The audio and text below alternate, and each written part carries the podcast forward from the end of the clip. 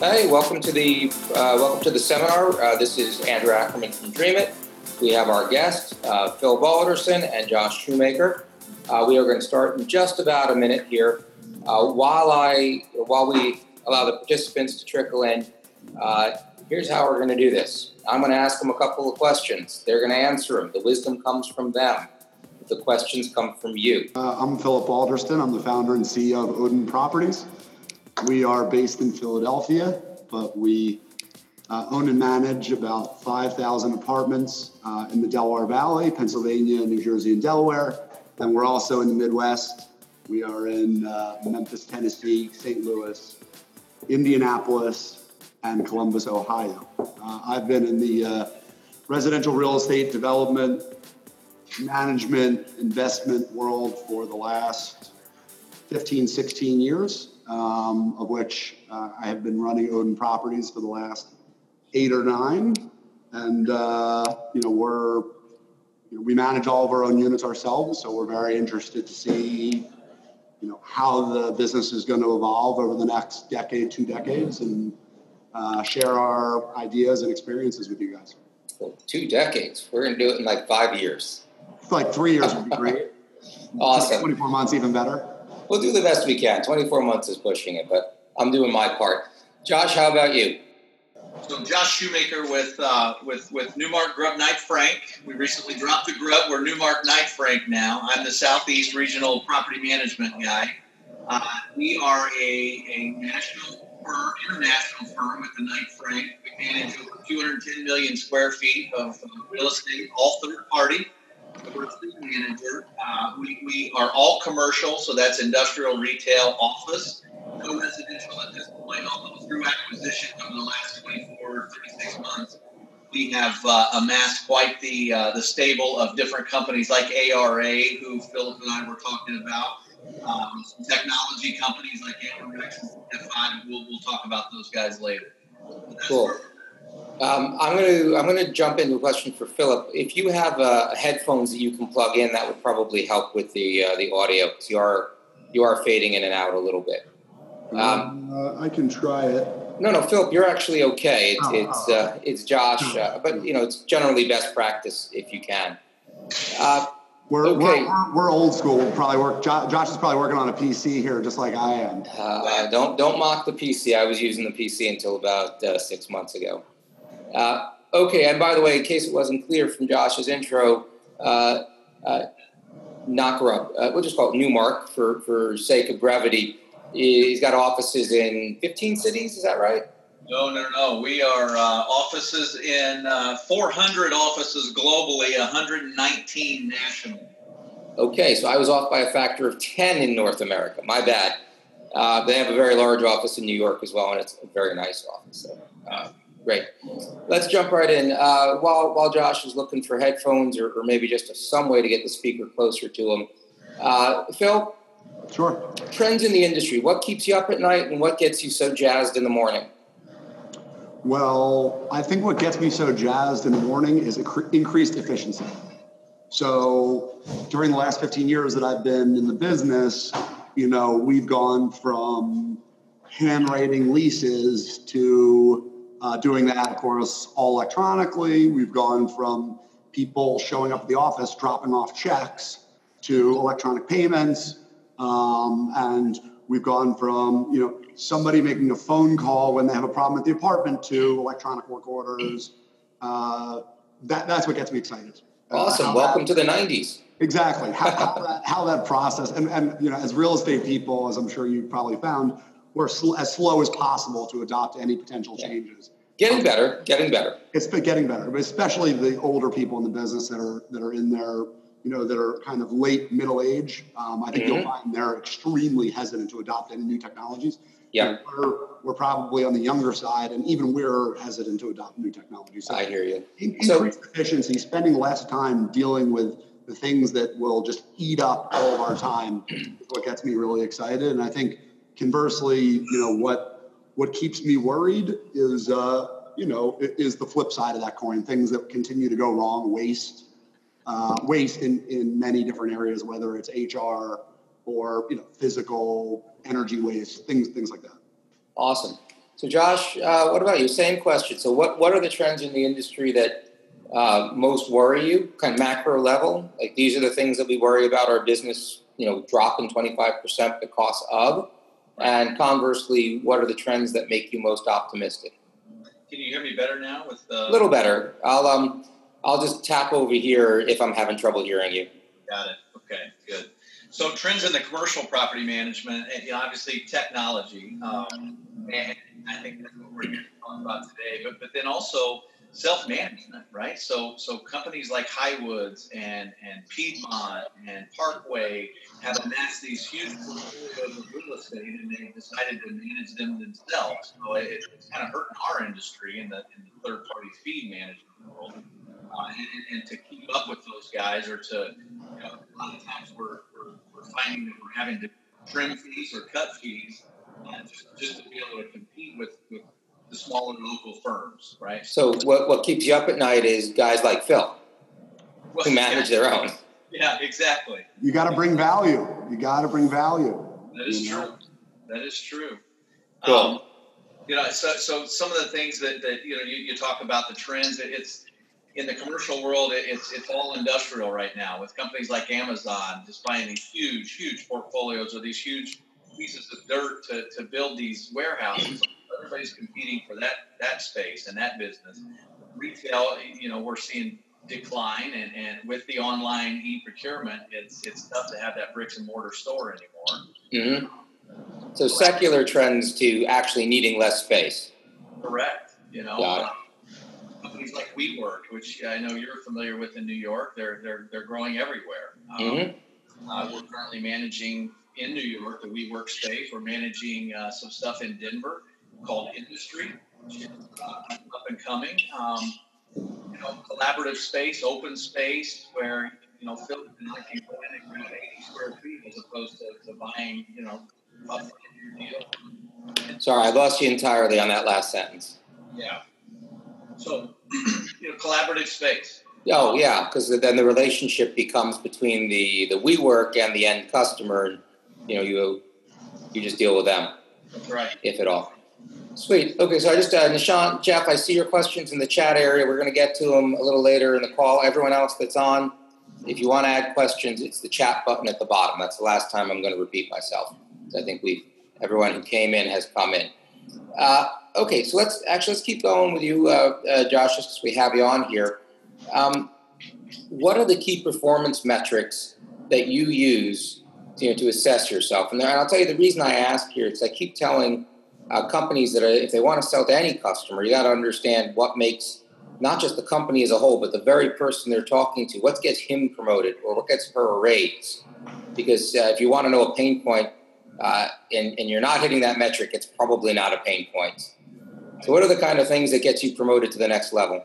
So, customer satisfaction has to be the, the, the number one. Right? So, how do you measure that? We measure that in various ways. So, you know, we, we, we track our inbound calls to the call center. We track our monthly reports uh, being done on time, variance the budget economically and financially. Uh, the tenant satisfaction. Were you happy with the, the, the way you were treated when you logged your work order? Were you uh, satisfied with the speed of service? You know, it, it, was the technician friendly and nice? And, and so, you know, from a from a customer standpoint, as a tenant, it's all about the customer service and, and the time. What, what systems do you use to track things like the tenant facing satisfaction? So we use, we, we primarily Angus Anywhere is the software we use. Of 45 mm-hmm. million square feet of our 200 is on Angus, but we, we, we have building engines and facility 360, all of which you know, have the reporting capability to be able to track those any metric, frankly, any KPI we, we use. Great. Uh, and beyond the ones that you just mentioned, are there any other? I mean, I assume renewal rate is a, is a big deal. Sure. What else? Uh, are there any other top level metrics like you know, the first things out of your manager's mouth and your your annual assessment are, you know, gee, Josh, you really killed it on.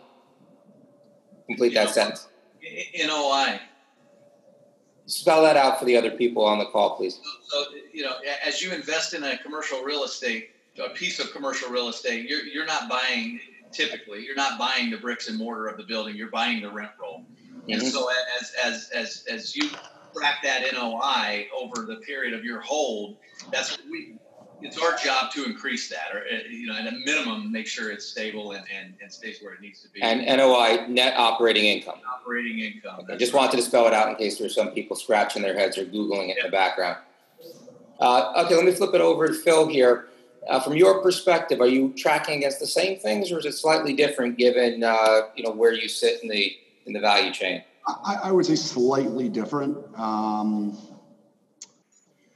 we primarily use Yardi to track our work orders and, um, you know, I would say we're maybe less concerned than commercial landlords with um, tenant satisfaction and more concerned with expense efficiency.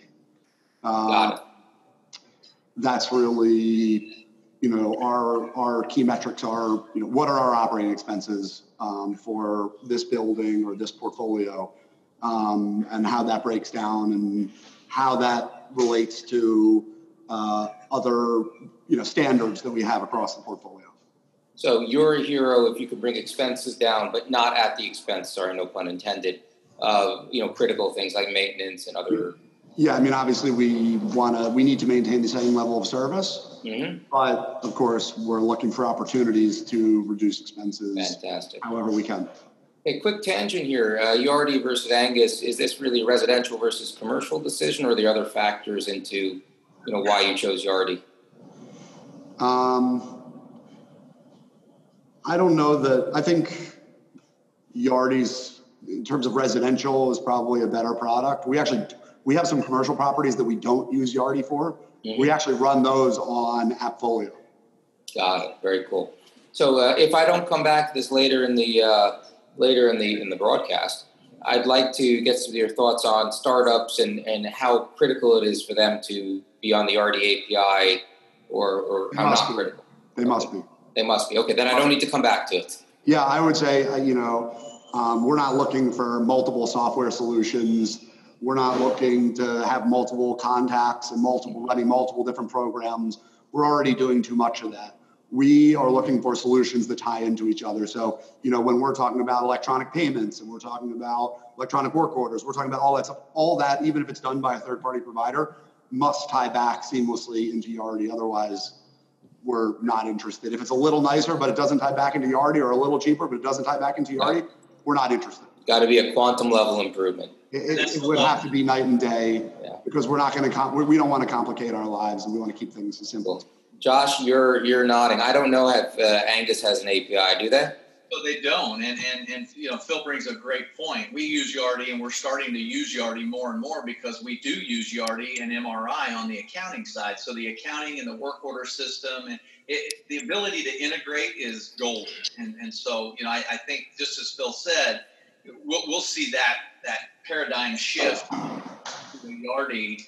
Uh, it, it, they just purchased what was it, Phil? The the work order system that Yardi owns now was a standalone, and, and so now that they they own them in house, we've we've actually had them at leadership meetings to present to our group, and and, and We're using it, whatever it is. we're we're slowly jumping in bed. Yeah. Was it was it was that uh, Prolifix? Nope. No, that was more energy. Um, Yeah, ah, I mean- It'll it'll it'll come to us later. I, I view Yardi, it's, it's already handling for us our, our back office, just like um, it is for them. But, you know, I almost view it as like a Windows. Eventually, we're going to be, that's going to be our operating system here. And we're going to be using, we're going to be using software that kind of ties, ties into it and runs over it. We use Yardi uh, Marketplace, which is formerly SiteStuff, for our e-procurement. So We do don't we. Have it involved without going through Yardi. Yep. Okay, cool. Uh, maybe we'll come back a little bit more to that depending on the questions that come at the end. But let's let's kind of keep it going. And by the way, if anyone in the audience remembers which uh, which acquisition we're talking to, just throw it into the chat because it's going to bother me until I figure that out. Uh, let's keep going with you, Josh. Uh, let's let's say hypothetically, uh, you know, your boss were to come in there and say, "We really need to increase our sales twenty percent this year." So, what are the biggest barriers uh, to you to actually jump like that? you know, it, it, Andrew, it's, it's qualified staff. Um, you know, and, and I don't know how you uh, how you solve for that technology wise, but it, it, it's the way we make money in property management is, is, to expand that portfolio for the property manager or his or her team. And so if, if I'm stuck in the old ages managing two buildings with a team of three instead of managing 10 buildings with that same team, I, our margins aren't where they need to be, you know, and so it, I, I, need, we need to solve for the efficiency problem, and, and that. Let me, let me dig a little deeper on that. So, you know, you're, you're constrained with your ability to staff up to handle more business. Now, is the issue that uh, is the issue that it's hard for you to get the kinds of people you need at the prices you're able to pay given the market, or is it uh, something else that's the bottleneck? Well, I, I, think it's both, right? I mean, it, it's it's so it's such a competitive market now that that that that uh, it's tough to find a good qualified staff for for the fees that we generate, right? And so, in order to do that, you have to throw more work on them, and as you do that, then you overwork them, and and they're they, are they are not as efficient. So that's where I think technology plays into this. It, if, if we can implement a work order system that prevents her from sitting on the phone six hours a day talking to tenants about HVAC problems, we can automate that. She can then focus on the you know other other properties or growing the portfolio. Everybody okay. has to do more. So the idea there is uh, you just need to squeeze more work with less staff. It's, it's an expense issue, so it's margins driving that all the way down and yeah. they and headcount is a large part of your expenses, so that's why it's top of mind. Yeah, I, I also our business is highly cyclical. Um, where we are in the cycle right now, uh, after you know an expansion of eight years or so or nine years, um, yeah, the the competition for talent is fierce. Got it. Both both on the management side and you know um, even guys that are you know doing physical work at the properties. It's, cool. It's so let, let, me open it up a little bit. I want to I want to ask a little bit more of an open-ended question, uh, and we may have answered it already, but I, am going to try asking it this way anyway, in case it uh, sparks something good. So I'm gonna I'm gonna give you a sentence, I want you to kind of complete the sentence for me. Um, if I found a startup that could do blank, I would partner with them in a heartbeat. So Phil, you have the con. Why don't you uh, why don't you put in? You can, multiple answers are good too.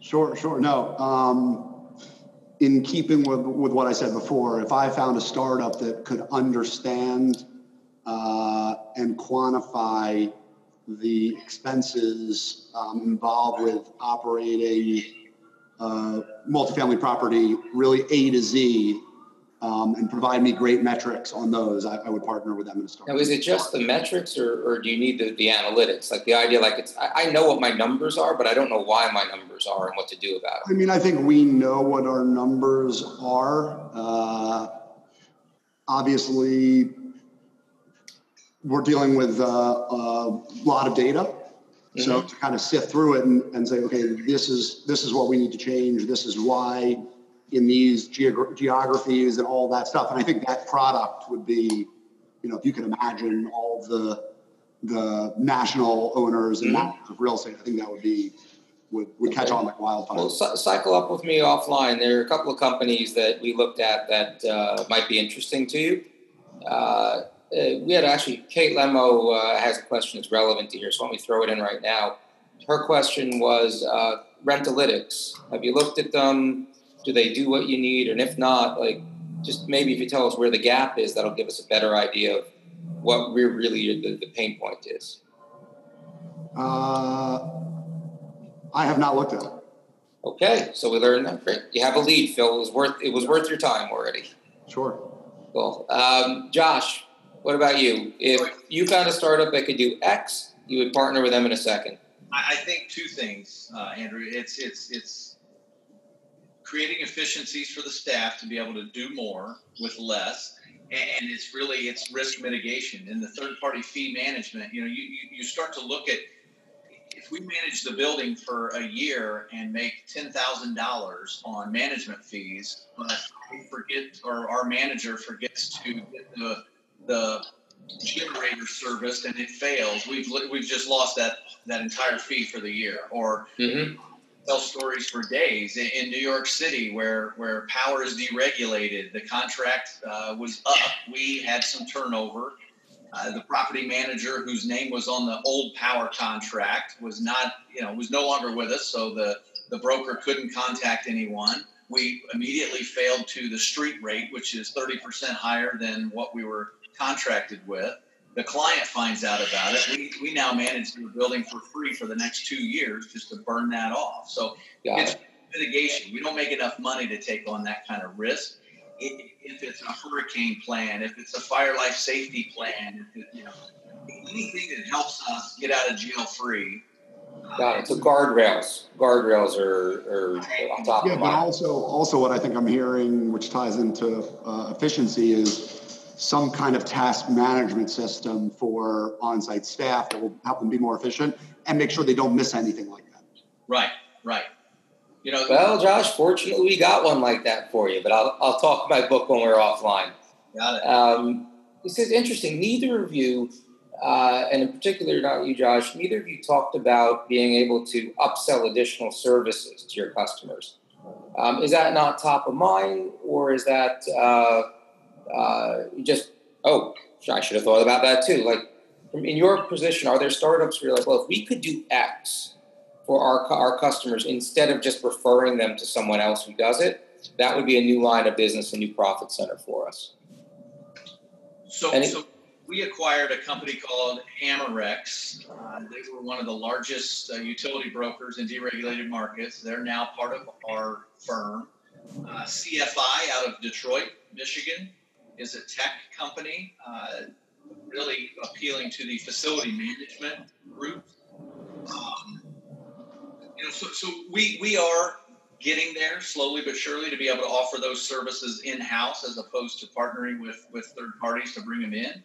But uh, you know, we, we work we work all across the portfolio with groups like Mach Energy, um, CoreTech, uh, mm-hmm. uh, BTS. You know, from a from a, a leasing and stacking plan perspective. So, you know, we, we do upsell to, to that to a degree, Andrew, but probably mm-hmm. not as much as we should. Interesting. So here's just to give you a, look ahead for the next uh, 35 minutes. So I'm going to ask you a couple more questions about uh, how startups should approach your organizations. We'll do that for another five or 10 minutes. Then I'm going to turn to the questions from the audience. Does that work for you guys? Sure. Perfect. So um, let, us talk about the mechanics. So uh, I'm sure, you know, let me turn this into a form of a question. Uh, do you get regular? Do you get approached by startups on a regular basis, or you know, are you basically just starving for them to knock on your door?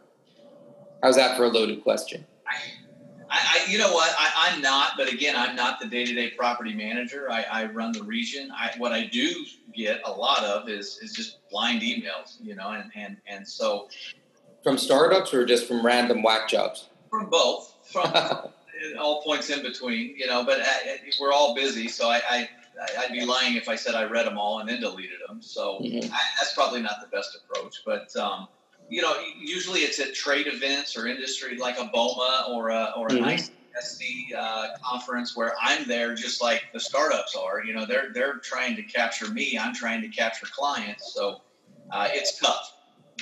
But as a general uh, as a general rule, you are at least arguably one of the people they should be reaching out to. They just need to be better about how they do it. Right. Well, Correct. Phil, same for you. I don't want them to reach out to me. Okay. Um, that's fine. Be, it, it, only works if you're brutally honest here. So how no, think, would be a better way for them to get to Odin? I, I think. I think. I mean, what's tough for them is to find the right person to reach out to. So mm-hmm. For a, a, financial product, that would be our you know CFO controller. Um, for a, a, management product, that would be either our management personnel in the field mm-hmm. or our regional managers.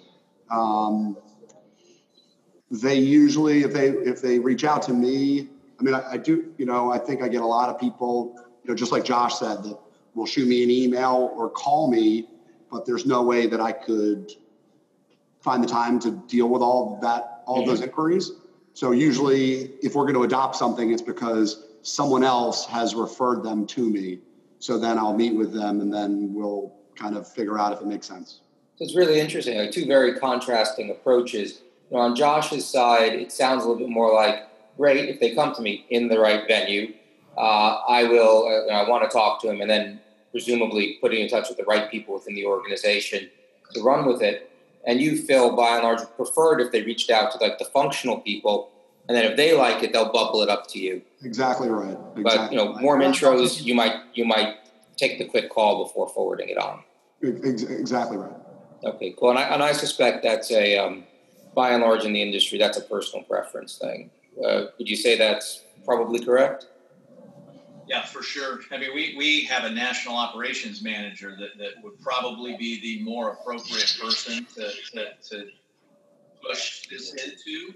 But mm-hmm. folks are always welcome to meet the, the, the, local property managers. They're the ones that are, you know, I, I I'm not a fan of a, of a corporate top down cram down. I, I, think that if the manager uses it and has mm-hmm. success and brings it back to the corporate office, then we can roll it out on a more regional or national basis. Got it. So even from your perspective, a, a local or a regional up approach is going to be easier just in terms of buy-in.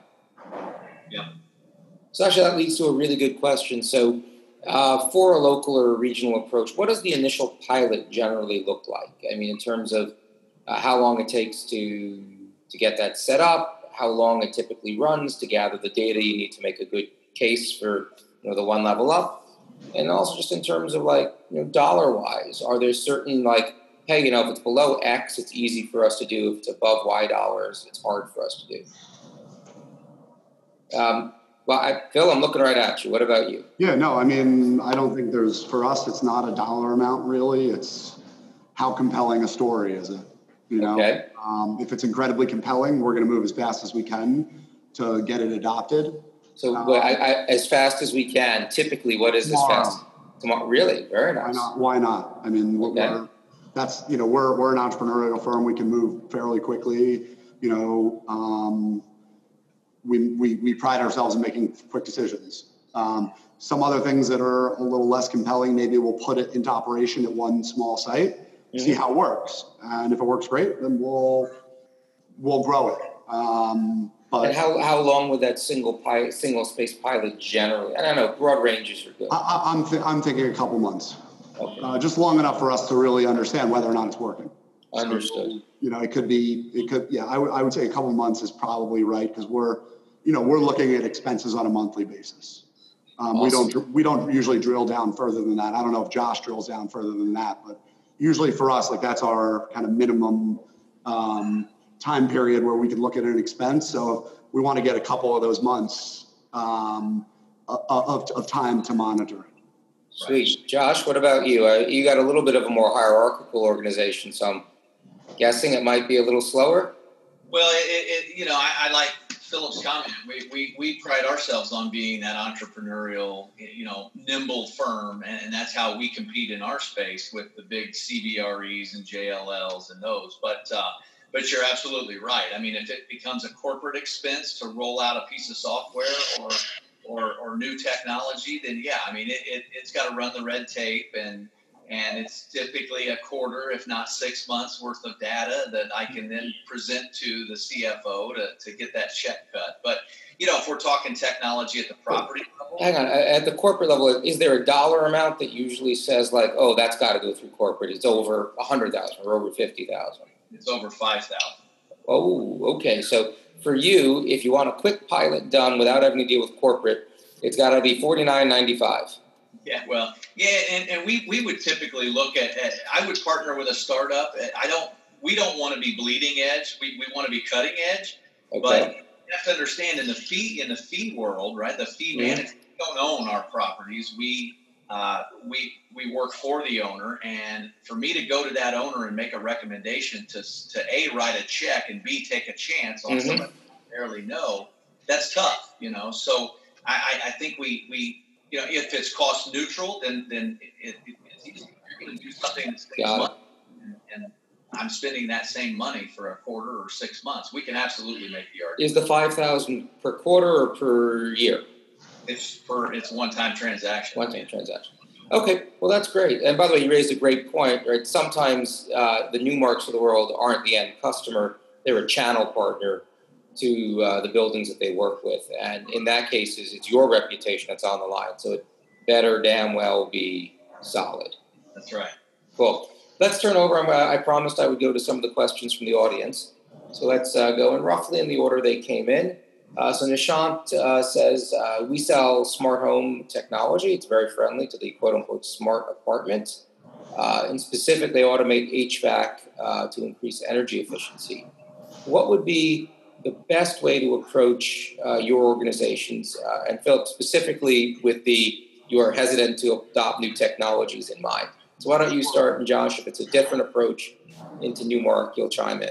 Yeah, I mean, I think it's complicated because um, you, you got to figure out who your customer is. Who's going to be saving the money? Um, if it's a smart home technology, is it something? Is it somebody that's selling a home, uh, like like a big home builder? Um, and then if it is, then their buyer has to see the value in mm-hmm. your product. And if you don't have a, a well developed brand, it's going to be very difficult um, for you to sell that product because the home builder is going to say, you know, why am I buying it if you know my buyer doesn't even know kind of what it is? Oh, that's a great point, Phil. In many of these cases, you think, oh, we save a lot of energy, but the developers, in their mindset, it's just like, can I get a higher price per square foot with this or that? Unfortunately, we're business people, and we yeah. kind of have to watch the bottom line. So, you know, in, in my example, I would be developing an apartment building that had 100 apartments, let's say. Mm-hmm. However, you know, th- those 100 apartments will have separate HVAC units, and the the amount they run will be the responsibility of the tenants. Mm-hmm. So, you know, in that case, it may be better for the proprietor of that software to partner with a apartments.com so mm-hmm. they can target the renters of those systems and try to kind of figure out okay how do i build my brand and then how does that become something that someone needs Got it.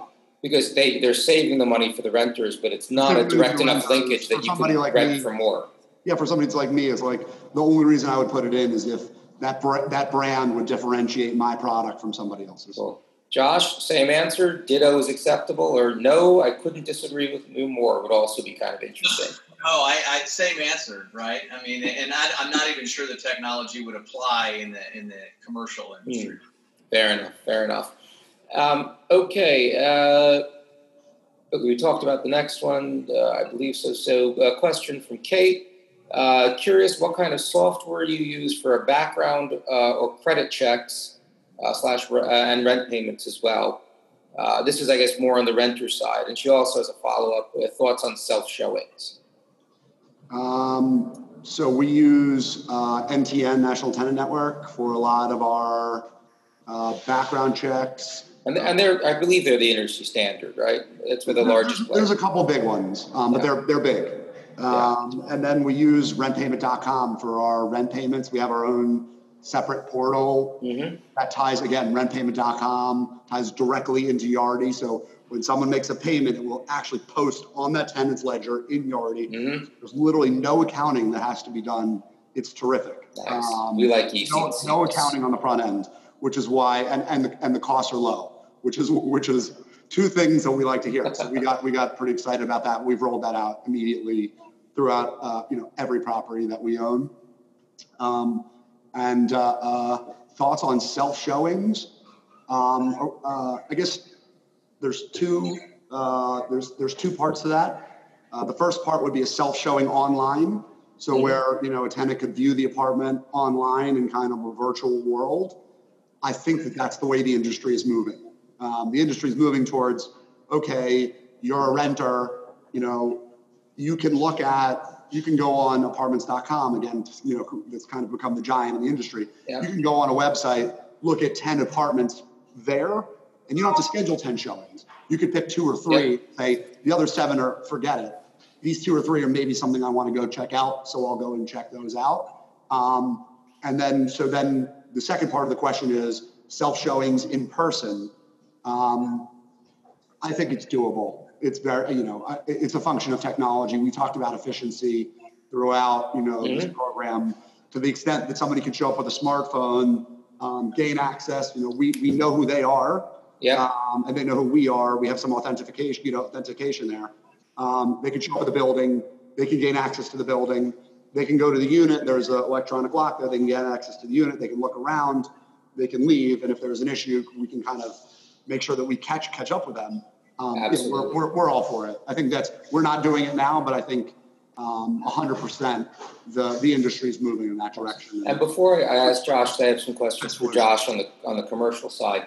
Uh, you touched on one of the future other questions was about uh, what VR assets are you looking at or planning to use, if any? I think um, we're we're looking at a bunch of them. We haven't been incredibly excited by the value that we've seen in them at this point, um, but I think the it's still early. Um, and I think Drilling, drilling just a little deeper, what parts weren't as valuable? What were they missing? If you could put your I finger think it was I think it was expensive. Oh, Um, that's, that's that's an issue. I think it was expensive. Um, when I say value, I, do- I just we didn't think the cost benefit was really there at this minute. Uh, Mhm. but we think it will evolve. Uh, think, and it's and it's ra- so rapidly moving anyway. I mean, this didn't exist two three years ago at all, and now you're starting to see it kind of creep in. I think New York City, where you know rents are high, so as a percentage of the rent, you know the the cost to do the VR will be low. I think that New York City, San Francisco, Mhm. those will be the markets. You'll see it really start to gain adoption. Interesting. Then, as the prices come down, it'll trickle down to Austin, DC, Philadelphia, Boston, Dallas, LA. You know, I mean, the, the kind of secondary markets. So let me back into the original one. Like Kate's question was very much uh, uh, renter focused, or you know, uh, family residential. But on the commercial side, and you have similar problems writ larger. You know, good guy guarantees, uh, you know, security deposits, and I've seen some interesting companies that are actually changing those things into financial products, among you know other things. Are you looking at any of those startups? Uh, do any of them really excite you, or are they kind of beside the point? I, I you know, I, I that's it's a good question. It's- It's a great question. I, I think the uh, our accounting group, we have national accounting hubs in Pittsburgh and Chicago. They're the groups that would be talking to those startups. So guys like Jetty and the guarantors, they would go through the national, uh, but that's something that's of interest. It's on Sure. corporate's radar. Yep. What are the top of uh, top events from your perspective that startups should really get their butts to? Absolutely, the, the annual BOMA International Conference because you're you know you take a booth, buy a booth. You're, Can you're you just say the name of the conference again? You faded out. BOMA B O M A. That's the Building Owners and Managers Association. And Got it. to me, it's a feeding frenzy, right? Because everybody, the who's who in our industry is always there. And Mhm. if you have the, the, the means with which to, to rent a booth and show off your product, that's where you want to be. I think if your if your product is more driven towards the retail sector, you need to be at the ICSC event in Vegas every year. Mhm. Uh, that's the International Shopping Center. Um, we have about three national meetings a year in various locations, and, and we'll grab a sponsor for these meetings just to help us, you know, contain our costs. And there's probably 25, 30 people in our leadership group that will meet uh, two days, two nights, dinners, hotels, flights, and so that, as you can imagine, you know, the, those rack up. So we'll Yeah. bring in a sponsor or two and, uh, and and give them 30 40 minutes an hour and then they can hang out with us at dinner and, and that sort of thing so to me that's that instead of beating on 30 different doors you're shooting fish in a barrel so that that's to me that's So if the startups at the uh, at the stage where they could co-sponsor something with Newmark, that's an opportunity. Just so uh, I'm sure they're going to ask, you know, what does uh, what does that 30 second slot cost them in terms of a sponsorship? I mean, we've we've we've done it for five thousand dollars. We've had we, we've had a national elevator group give us ten thousand dollars. So Okay, so that's Yeah. actually within the reach of a of a post seed, certainly an A round startup. Well, Josh, I caught you nodding before. You were agreeing about uh, was ICS conference, right? Yeah. Oh no. Uh, I think. I'm sorry, Philip. I meant Yeah, yeah, yeah. I know ICSC is like you know the mecca of retail um, investors, and for multifamily, it's the National Multi Housing Conference, which is uh, in January. National Multi Housing Conference. Yeah, so so that's like BOMA for multifamily landlords. I mean, every large multifamily landlord in the country is going to be there. If you want to sell something to to anybody that owns and manages apartments, you got to be there. Awesome. Great. Uh, let's keep going here. Uh, next question was okay, got it on HVAC, but what about smart locks? Um, so, is a smart lock a uh, do you sell that to a renter? Do you sell that to the building itself? And you know, thoughts on it makes rekeying easier for maintenance purposes and things like that. That's to you, Phil, because yeah, yeah um, I mean, you, you mentioned it when you were talking about self showing. So in, all our new in all our new product, we're doing it. Oh, so, so it's, it's at the developer stage, even. Yeah, yeah, we're doing it. We're building it. Um, in terms of like switching out every lock, we have an existing asset. Yeah. Um, we're not going to do that um, quite yet, just because again, I think it's a question of uh, it's a question of, of cost benefit analysis. Um, but for everything new we're building, we're doing smart locks, and you know, um, for us, our renters pay what they pay. You know, mm-hmm. this is what the apartment's worth. That's what they're going to pay. So it's not a, a function of of passing along the cost to them. It's it's more of just a function of okay, it's going to be more convenient. They're going to want to stay there. They're going to want to live there. It's something that if we're putting a lock in anyway, we're, we're going to provide. Got it. So if it's a retrofit, would it usually be when the lease turns over to a new tenant? Yeah, I mean, when the lease turns over, you could do it, but then of course you end up with a situation where you have certain units that have it and certain units that don't, which is complicated.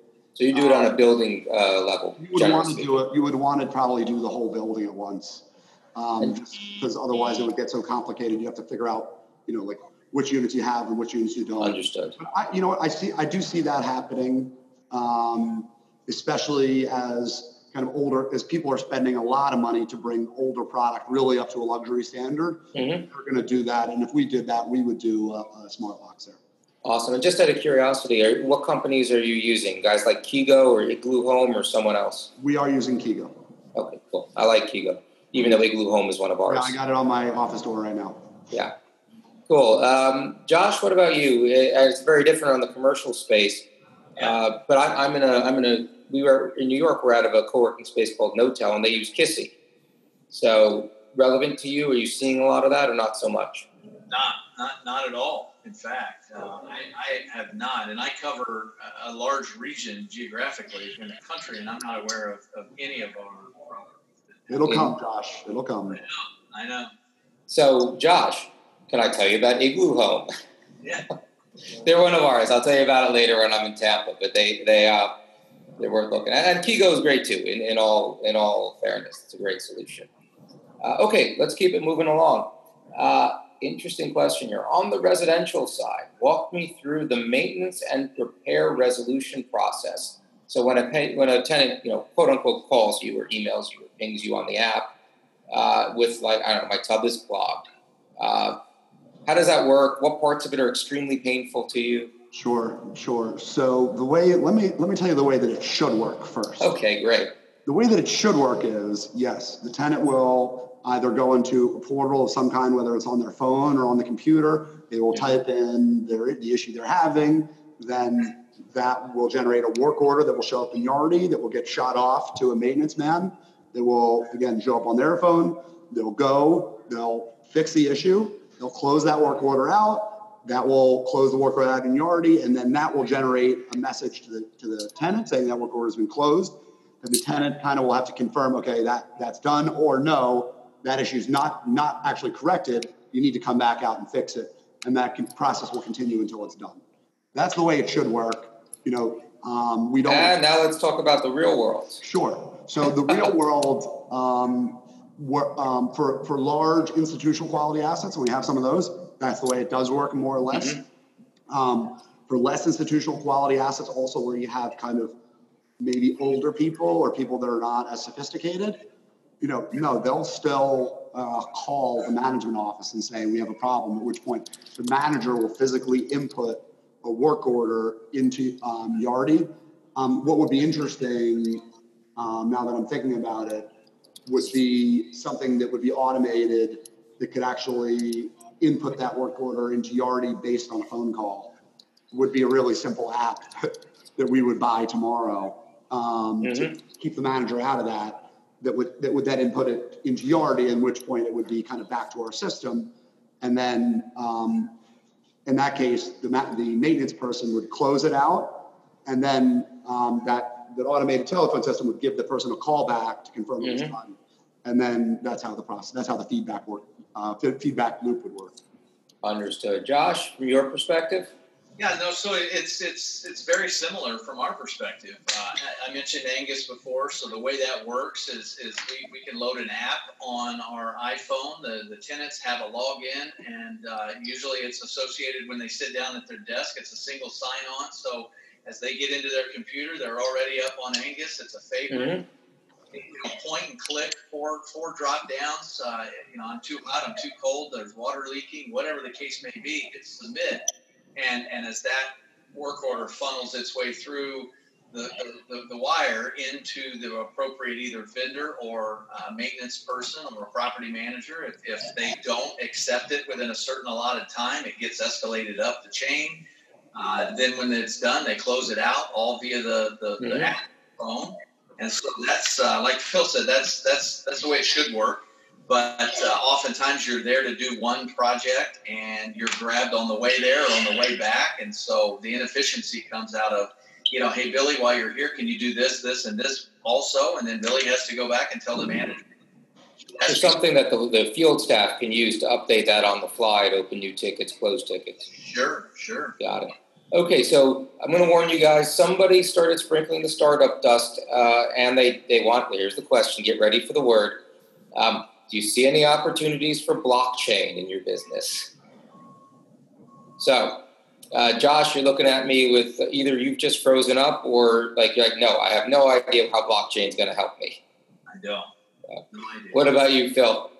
I, I don't even know what you really mean by that. Like Okay. cryp- cryptocurrency, are talking about? Yeah. So the idea behind uh, the cryptocurrencies, like uh, like Bitcoin, obviously, are one application of blockchain. But what it really is is a a peer to peer method for making sure that everybody knows who's own owns what, indisputably, without having a central organization having to manage it. Uh, so I've seen I've seen it uh, proposed for things like title searches, where sometimes you really have to go on a uh, like a detective case to figure out who owns title or for mortgage servicing. Okay, but so you know what the difference you're- is you're a between too early and wrong? You're a step ahead of us. yeah, so that's too early for you guys, We're and just, uh, we're just building managers here. yeah, yeah. I, I like to joke, and I wish I could remember who told me this. Uh, he goes, "You know what the difference is between too early and wrong? Not a damn thing." So give give them give them another year to come up to speed on blockchain, or at least be prepared to give them very concrete I use say- cases. I would say that's your job to figure out what the good applications are Yeah. and bring it to us. We'll buy it. Yep.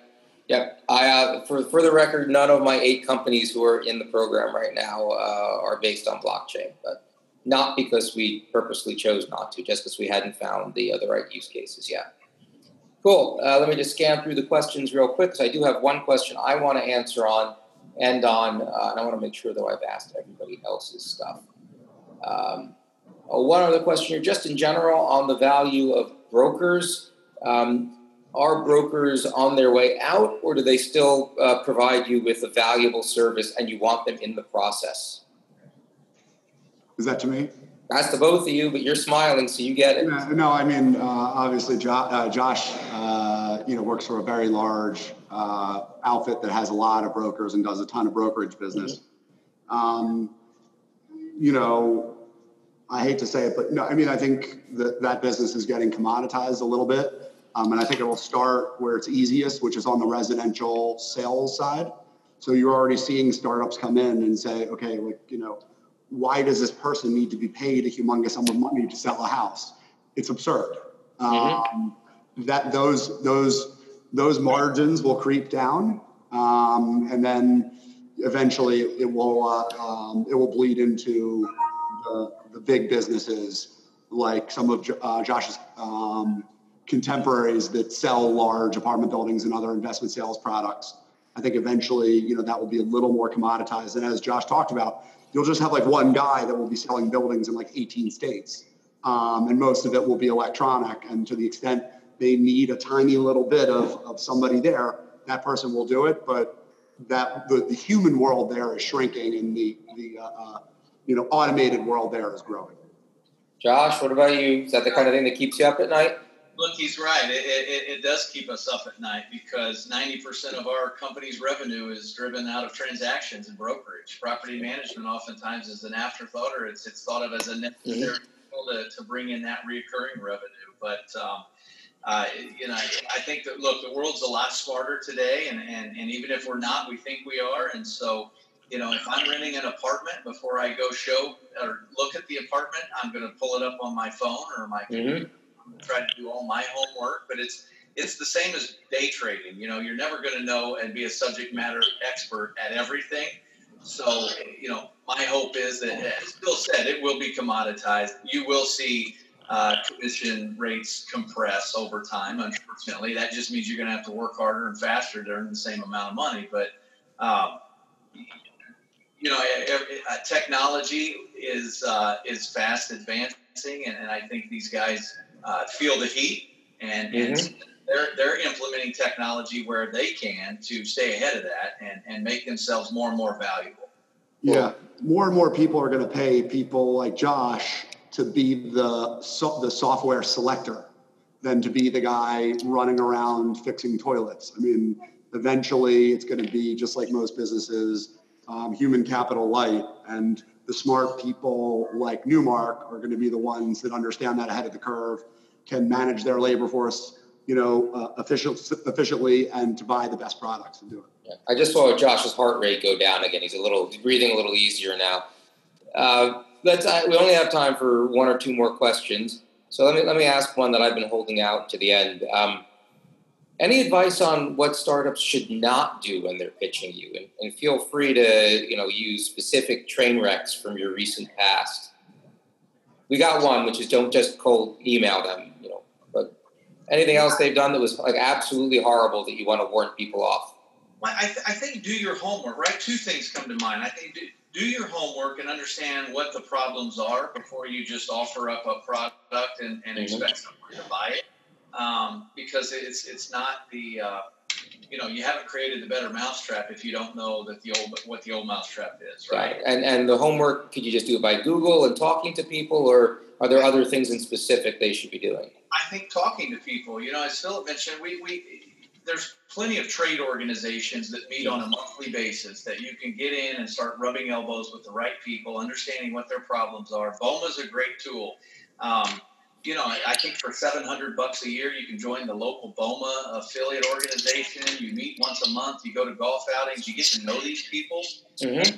And unfortunately, you know, it, it's all about relationships. I think in, in, a lot of cases, if you're if you're pitching the chief engineer, it's about the fishing trips and, and the ball games. If you're pitching the property manager, they're far too busy to sit down and spend an hour. So you need to go. They have to eat too. You need to take them to lunch and, and get to know these people.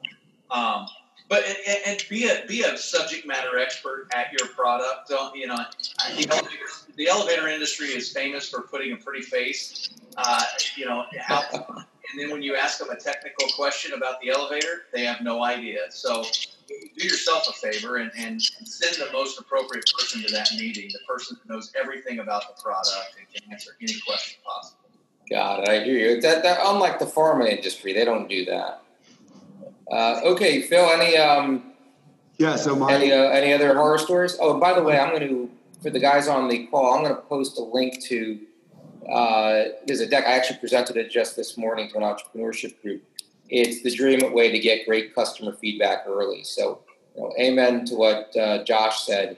That your first meetings before you build everything, anything at all, should be doing exactly what he just said. Sorry to steal your thunder, Phil. No, no. I was going to say, in addition to what Josh said about doing your homework, don't show up not knowing anything about the person that you're trying to pitch. I mean, you know, so what, what you could do is go on Josh's website or go on my website, figure out what assets we own, what assets we manage, which would be a good fit for your product. Then boom, all of a sudden, if you can if you can talk immediately about specifics, all of a sudden you have my attention. Whereas you show up to our office with like lugging a bunch of crap around and don't know anything about us, you know, that's that's not super compelling. I'm smiling about that because that's actually in the deck, including a dream company called Charlie, which helps get that briefing book going. Exactly. So yeah. like, and, and most of that stuff can be found online. So if you haven't done it, you're telling me you really don't care.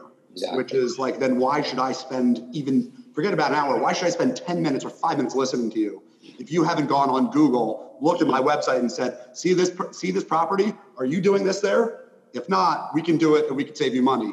All of a sudden, wow, any property manager, any real estate person is going to listen to you. Whereas like when you show up and you're just like, yeah, we have a product that does X, Y, and Z, and we're like, eh. don't don't think that we're smart and we'll know where to put it. Well, they shouldn't make Any you think. Suggestions that you can make, you think are helpful, by all means, make those. Yeah, I hear you. Yeah, and and on on the horror stories piece, you know, I just think that there's a limit. You you know, you want to follow up with people, obviously, but you don't want to be that person that like I really want to get rid of. Um, Okay. You know, use your common sense uh, in terms of like how often to call me or how often to email me. And if you think you're really going overboard, you probably are. Uh, so What, kind of uh, dial, you- dial it back a tiny little bit. What do you prefer when they ping you uh, phone calls or email? I mean, you got to kind of do both. I think they can mix it up. I think that's fine. But like, don't call me like twice in a day or three times in a day um, because there's a reason I haven't called you back, either because I'm incredibly busy on doing 15 things or like I, I just don't have time to deal with this issue right now, you know, so I'm going to have to, I'm going to have to wait on that. Mhm. Um, so then, you know, check, check back in with me in a couple days or a week. Don't call me again that afternoon if you call me that morning because then I'm just going to be like, come on, you know, give me a break. You're either seeing someone else or just not that into him. You, you got it. Yeah. Um, that's all I got, gentlemen. It's been a pleasure. Thanks again.